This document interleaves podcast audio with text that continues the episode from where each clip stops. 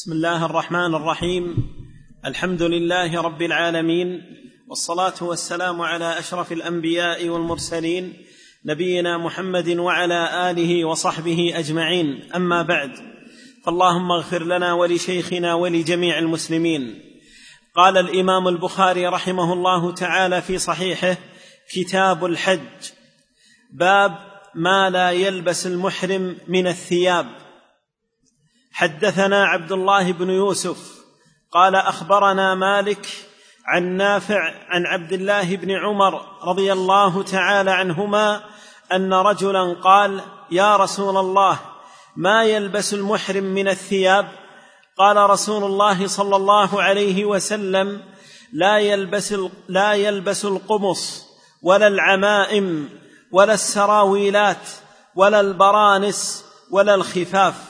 إلا أحد لا يجد نعلين فليلبس خفين وليقطعهما أسفل من الكعبين ولا تلبسوا من الثياب شيئا مسه زعفران أو ورس ذكر رحمه الله تعالى هذا الباب متعلقا بالذي يلبسه المحرم فترجم هذه الترجمة باب ما لا يلبس المحرم ليبين الذي يجب أن يجتنبه من اللباس. النبي صلى الله عليه وسلم أخبر أن ثمة محظورات يجب على المتلبس بالحج أو العمرة أن لا يباشرها وهي أنواع كثيرة يجب على من أراد الحج أو العمرة أن يتعلمها ويعرفها حتى لا يقع فيها ويترتب على هذا المخالفة لما أوجب الله تعالى عليه ومن ذلك ما يتعلق باللباس. فالمحرم المراد به هنا المحرم المراد به الرجل أما المرأة فهذه الثياب تلبسها كما سيأتي إن شاء الله تعالى وإنما تجتنب الطيب. الطيب يجب أن تجتنب إذا أحرمت يجب أن تجتنب أن تجتنبه المرأة. فالطيب يشترك الرجل والمرأة في النهي عنه. لكن فيما يتعلق بالثياب الثياب المراد بها هنا التي نهي عنها متعلقة بالرجل وليست بالمرأة وليست متعلقة بالمرأة. جاء رجل فقال يا رسول الله ما يلبس المحرم من الثياب؟ سؤال هذا الصحابي رضي الله عنه عن أمر يصعب حصره. ما يلبس ما الذي يلبس؟ فأجابه صلى الله عليه وسلم ببيان الذي لا يجوز أن يلبس لأنه يمكن أن يحصر. فأنت لو قلت مثلا في سؤال ما ما الذي يجوز أن نأكله؟ يصعب جدا أن يعدد عليك الشيء الذي يؤكل من أنواع الفواكه وأنواع اللحوم وأنواع آه، الحبوب. لكن اسأل فقل ما الذي حرم الله علينا أن نأكله؟ هذا الذي يسهل ضبطه. وإلا فالمباحات بحمد الله تعالى كثيرة جدا. أباح الله تعالى شيئا كثيرا. فمن الصعب أن تعدده. لكن من السهل أن تعدد المحرم حتى تجتنبه. وهذا من دلائل نعمة الله البالغة على عباده. أنه جعل المحرمات محصورات. ويمكن أن يجاب عنها. أما المباحات فهي كثيرة جدا يصعب أن تحصر. من ضمن ذلك ما يتعلق باللباس ما يلبس ما يلبس المحرم من الثياب؟ هذا سؤال. يعني ما الذي يلبسه المحرم؟ الرجل من الثياب. فقال صلى الله عليه وسلم لا يلبس القمص. القمص جمع قميص. والقميص في اللغة هو ذو الأزرار الذي يدخل معه الرأس. وعند كثير من الناس أن القميص هو ما يلبس عند النوم أو في البيت. القميص في اللغة أوسع لأن العرب كانت تتزر يعني تلبس الإزار وهو قطعة من قماش وترتدي فتلبس قطعتين اثنتين القطعة الأولى تشد بها أسفل الجسم تستر بها العورة إلى أسفل الساقين فيكون هذا الإزار فوق الكعبين. الثاني هو الرداء. الرداء هو الذي يكون على الظهر ويغطى به أعلى الجسد. وهذا الذي يحرم فيه يأتي إن شاء الله تعالى الكلام عليه أن المتلبس بالإحرام يلبس هذا النوع من الثياب. يلبس قطعتين قطعة يشد بها أسفل جسده ويستر بها عورته إلى ما فوق الكعبين والقطعة الثانية يلقيها على ظهره ويأتي إن شاء الله تعالى طريقة الرداء في الإحرام. فقال لا يلبس القمص ليس له أن يلبس القميص. هذا الثوب الذي علينا الآن في اللغة يسمى قميصا. وإن كان الناس يسمون هذا ثوبا والذي يلبس مثلا في البيت يسمونه قميص. الثوب في اللغة يعم ما لبس حتى العمامة هذه تسمى في اللغة ثوبا. والإزار يسمى ثوبا والرداء يسمى ثوبا والقميص هذا يسمى ثوبا. فالثوب جنس يدخل تحته أنواع. من ضمنها القميص. القميص هو كما قلنا الذي تكون فيه هذه الأزرار وتدخل مع يدخل مع علاه الرأس فيلبس ويكون مثبتا بالأزرار وبجعله على على الكتفين وفيه هذه الأكمام. فهذا لا يلبسه المحرم. ولا العمائم. العمائم هي التي يغطى بها الرأس. فليس للمحرم أن يغطي رأسه لا بعمامة ولا بقلنسوة وهي الطاقية. وهو اسم عربي الطاقية من أسمائها في اللغة العربية. فيجب أن يظهر ويبدي رأسه وليس له أن يغطيه. لا بعمامة وهي عمامة العرب القديمة ولا بغطاء الرأس هذا مثل الشماغ أو الغترة أو نحوها أو حتى الطاقية. فيظهر الرأس وهذا من إظهار الانكسار بين يدي الله عز وجل في حال الحج وفي حال العمرة. ولا السراويلات لاحظ الجمع هنا لأن الإطلاق اللغوي لكلمة السراويل على المفرد فالمفرد يسمى سراويل وجمعه سراويلات. بعكس الموجود في لهجتنا الدارجة أن كلمة السراويل عندنا جمع. الواقع أنه مفرد. السراويل يقول لبست السراويل واحدا لأن جمعها السراويلات وهي معروفة التي تغطى بها العورة. ليس له أن يلبس السراويلات هذه ولا البرانس ولا الخفاف. الخف ليس له أيضا أن يلبسه وليس له أيضا أن يلبس حتى الجوارب المسماة بالشراب. هذا فيما يتعلق بالرجل كما قلنا ليس له أن يلبس مثل هذه الأمور. قال إلا أحد لا يجد نعلين. فيلبس خفين وليقطعهما أسفل من الكعبين. الذي لا يجد نعلين ليس أمامه إلا أن يلبس خفين. الخف لعله لا يعرف عند كثير من الناس لأنه قليل الاستعمال. الخف مما يلبس في القدمين وهو يثبت بنفسه ويغطي الكعبين ولهذا يمسح عليه لأنه يغطي الكعبين. تستخدم الناس الآن ما يسمى بالجزم أو الكنادر.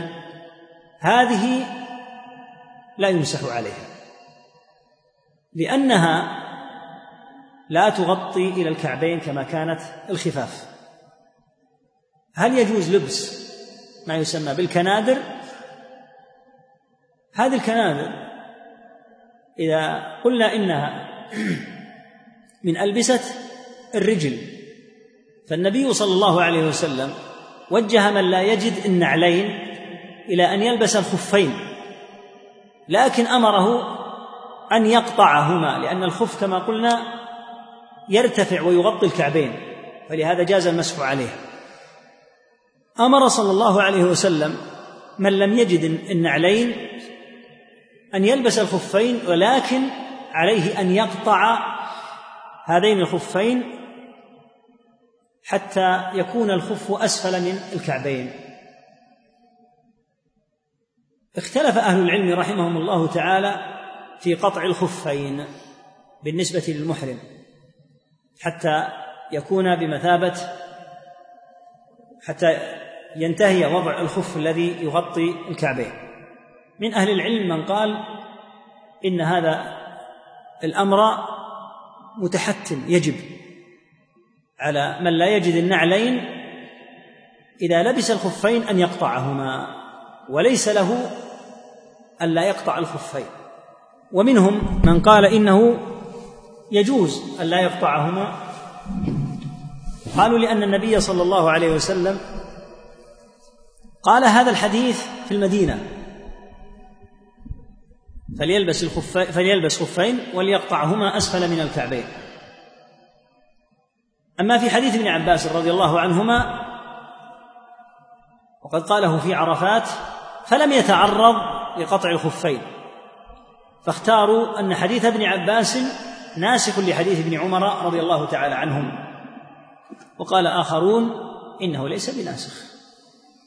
بل هذا على بابه وذاك على بابه. ففي حديث ابن عمر وهو أصح من حديث ابن عباس رضي الله عن الجميع أن النبي صلى الله عليه وسلم أمر بقطع الخفين فمن لبس الخفين فإن عليه أن يقطعهما أسفل من الكعبين. الجمهور على أنه يلزم أن يقطعهما. والإمام أحمد رحمه الله تعالى وأصحابه رأوا أنه لا يلزم واستدلوا على هذا بالنسخ. حديث ابن عمر صحيح كما ترى. لكن قالوا هذا الحكم نسخ وكانهم يقول إنه أمر به في المدينة ثم نسخ في مكة. والأحوط والأبعد عن الخلاف أن يقطع الخفين حتى يخرج عن خلاف أهل العلم في هذه المسألة لأن الجمهور على أنه يلزم أن يقطع الخفين إذا لم يجد النعلين. أما من وجد النعلين فان لا لا إشكال عليه والنعلان ولله الحمد الآن متوفرة النعال متوفره ولا إشكال فيها وإنما قال صلى الله عليه وسلم ذلك لمن لم يجد النعلين. قال ولا تلبسوا من الثياب شيئا مسه زعفران أو ورس. الشيء الذي فيه طيب لا يلبس لأن المن آه، المحرم منهي عن الطيب وهو من المحظورات لأن فيه نوعا من الترفه والتنعم والمحرم قد أضحى لله عز وجل وقد أظهر فخره وترك حتى ثيابه التي اعتادها فالترفه ولهذا نهي عن قلم الأظفار وهكذا حلق الشعر وهكذا الطيب فليس له أن يتطيب بعد أن يحرم ليس له أن يتطيب وليس له أن يلبس من الثياب ما قد مسه الزعفران أو الورس. ومن أهل العلم من قال إن الزعفران لو وضع مثلا في القهوة أو في الطعام قالوا لا لا يتعاطاه المحرم لأن النبي صلى الله عليه وسلم نهى عن مس الثوب عن الثوب الذي مسه الزعفران أو الورس. قالوا فكذلك لا يتعاطى الزعفران بأن يشرب مثلا القهوة وفيها زعفران وإنما يشرب القهوة بدون الزعفران ومن أهل العلم من قال لا بأس لأن الزعفران إذا شربه المحرم فإنه يكون في بطنه ولا يكون هناك طيب. إنما المنهي عنه في أمر الزعفران والورس لأجل الرائحة. لكن ينبغي أيضا الاحتياط والبعد فإن فترة الإحرام قد تكون ساعات إذا كان محرما بعمرة أو أياما إذا كان محرما بالحج. فيستطيع أن يترك مثل هذه الأمور والأمر فيها ولله الحمد. ليس في حال ضرورة أو نحو حتى يتحدث عن أن هذا أمر لا بد منه فيحرص المؤمن دائما إذا وجد خلاف قوي بين أهل العلم رحمهم الله يحرص على البعد. نعم. باب الركوب والارتداف في الحج. الارتداف. والارتداف في الحج. حدثنا عبد الله بن محمد قال حدثنا وهب بن جرير قال حدثنا أبي عن يونس الأيلي عن الزهري عن عبيد الله بن عبد الله عن ابن عباس رضي الله تعالى عنهما أن أسامة رضي الله تعالى عنه كان ردف كان كان كان ردف النبي صلى الله عليه وسلم من عرفة إلى المزدلفة ثم أردف الفضل من المزدلفة إلى منى. قال فكلاهما قال لم يزل النبي صلى الله عليه وسلم يلبي حتى رمى جمرة العقبة. الارتداف بأن يركب على الدابة أكثر من شخص لا بأس به إذا كانت الدابة تطيق وتتحمل.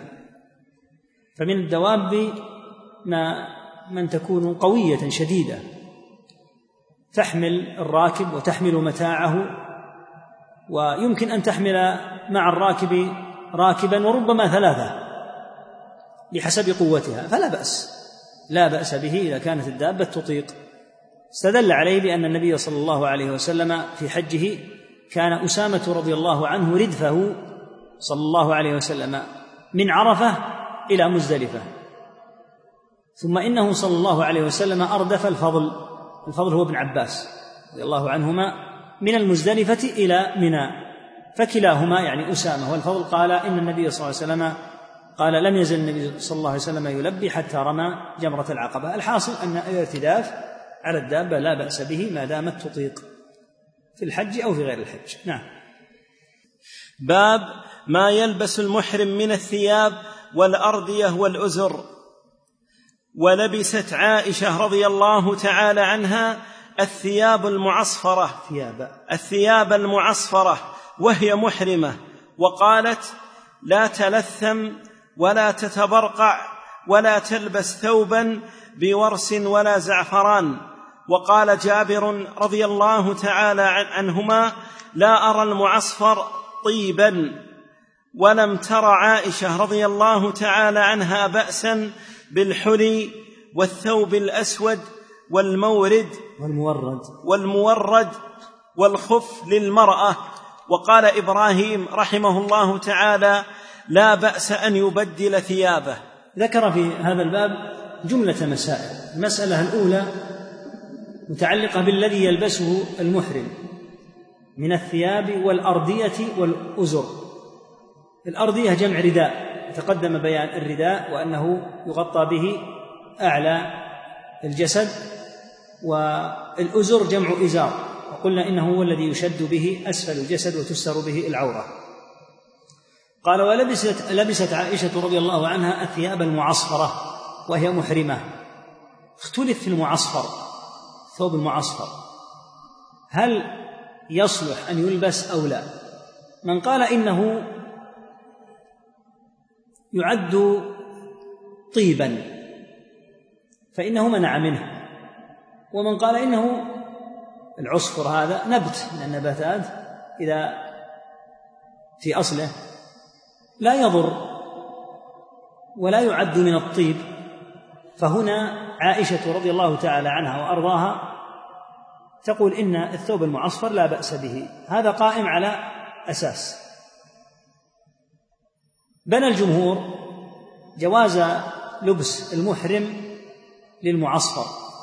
لأنهم لا يرونه داخلا في الثياب السابقة كالثوب الذي مسه ورس أو زعفران فليس حكمه حكم الطيب. أبو حنيفة رحمه الله يقول المعصفر العصفر طيب وفيه الفدية. والجمهور كما قلنا على خلاف هذا. الذي من طبيعة الثوب إذا كان معصفرا الذي يراه يظن أنه مطيب يعني قد يظن الظان من لونه أن صاحبه قد تطيب لأن من الطيب ما يشم ومن الطيب ما يرى. فيظن الظان أنه قد تطيب والواقع أنه لم يتطيب. فلبست عائشة رضي الله عنها الثياب المعصفرة لأنها ترى أنها ليست من الطيب. وقالت لا تلثم ولا تتبرقع. يعني المحرمة. المحرمة لا تتلثم اللثام بأن تشد على الشفتين الغطاء. ولا تتبرقع بأن تغطي وجهها وتبدي العينين فقط. ماذا تفعل؟ تسدل الغطاء اسدالا لأن المحرمة منهية عن لبس القفازين في اليدين وعن النقاب.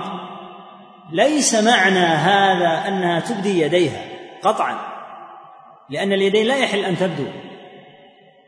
ماذا تفعل؟ تغطيها بثيابها. هذا مقصود لكن لا تلبس القفازين ونهي النبي صلى الله عليه وسلم للمحرمة عن لبس القفازين هو من الأدلة على وجوب ستر اليدين لأنه إنما نهى المحرمة.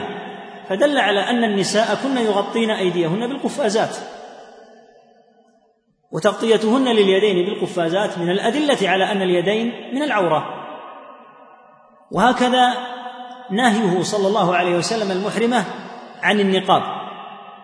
نهيه المحرمة فقط دليل على أن النقاب موجود عندهم والنقاب الموجود عندهم ليس النقاب الذي تفعله النساء الآن لأن الذي يفعل من قبل كثير من النساء الآن ليس نقابا في الواقع بل هو نوع من السفور. النقاب سمي نقابا لأنه يؤتى على حد العين فينقب نقب صغير. نقب صغير على قدر حدقة العين. ومن هنا ومن هنا سمي نقابا. لأن ثمة نقبا صغيرا تنظر من خلاله بحدقة العين. أما أن يجعل فتحات أو أن يجعل بهذا الوضع الذي عليه النساء فهذا تبرج وسفور.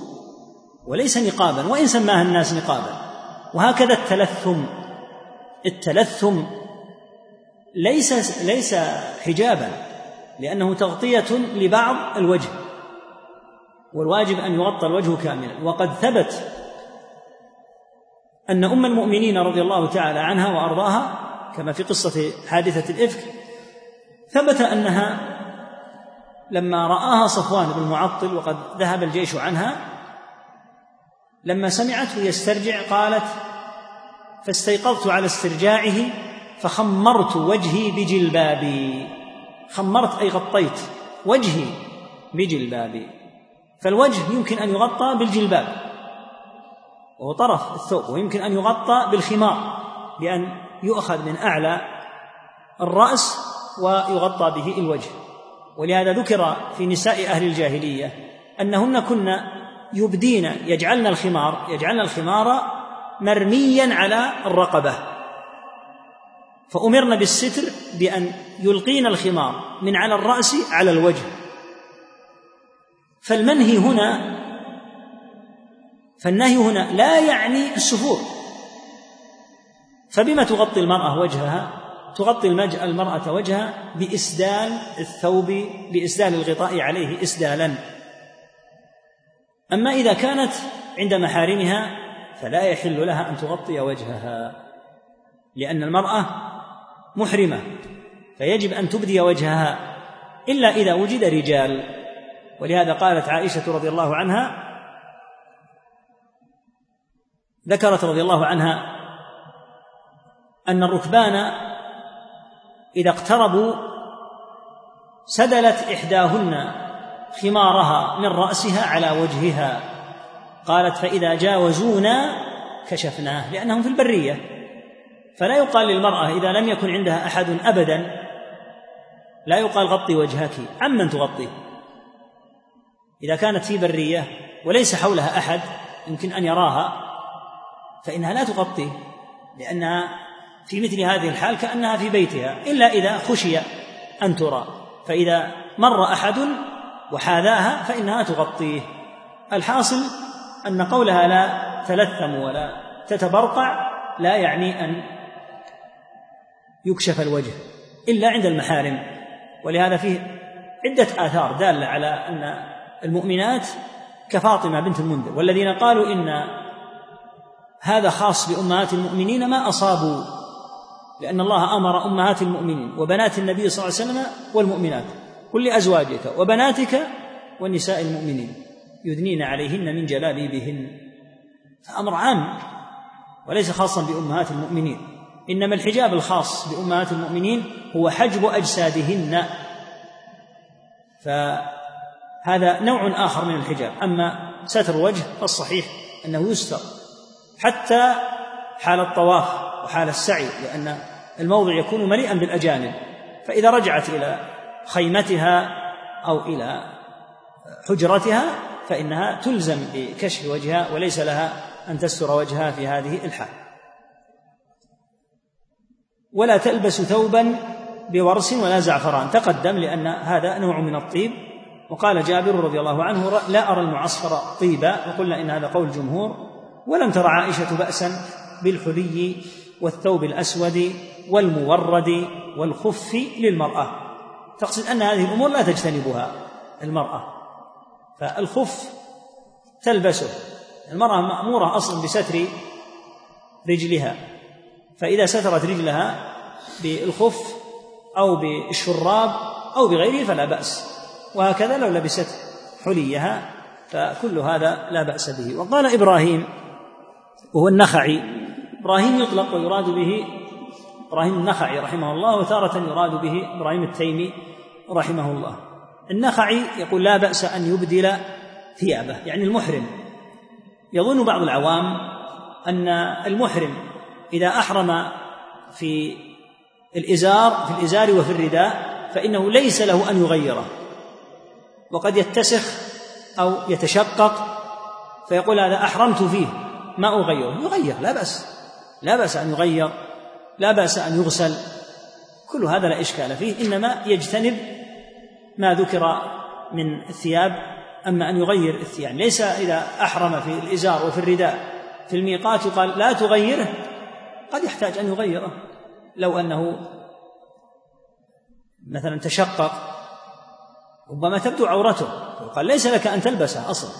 لا بد أن تستر عورتك وكونك تحرم فيه لا يعني أن تستمر طوال الحج أو طوال العمرة بل يغير لا إشكال في تغييره. نعم. أحسن الله مورد تلبس النساء يكون فيه نوع من يعني اللون لونه يكون موردا لا بأس به وإن كان فيه زينة.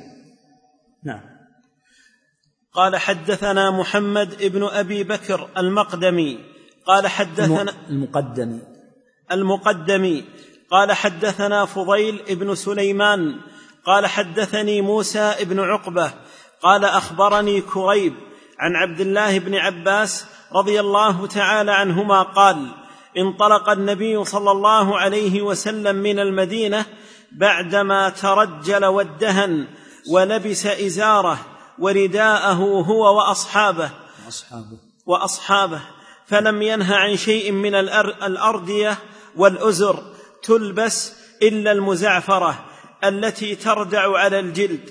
فأصبح بذي الحليفة ركب راحلته حتى استوى على البيداء أهل هو وأصحابه. وأصحابه. وأصحابه. وقلد بدنته. وذلك لخمس بقين من ذي القعدة. فقدم مكة لأربع لأربع ليال خلون من ذي الحجة. فطاف بالبيت وسعى بين الصفا والمروة. ولم يحل من أجل بدنه. بدنه. من أجل بدنه. لأنه قلدها. ثم نزل بأعلى مكة عند الحجون وهو مهل مهل بالحج. و عند الحجون. عند ماذا عند الحجون بالفتح.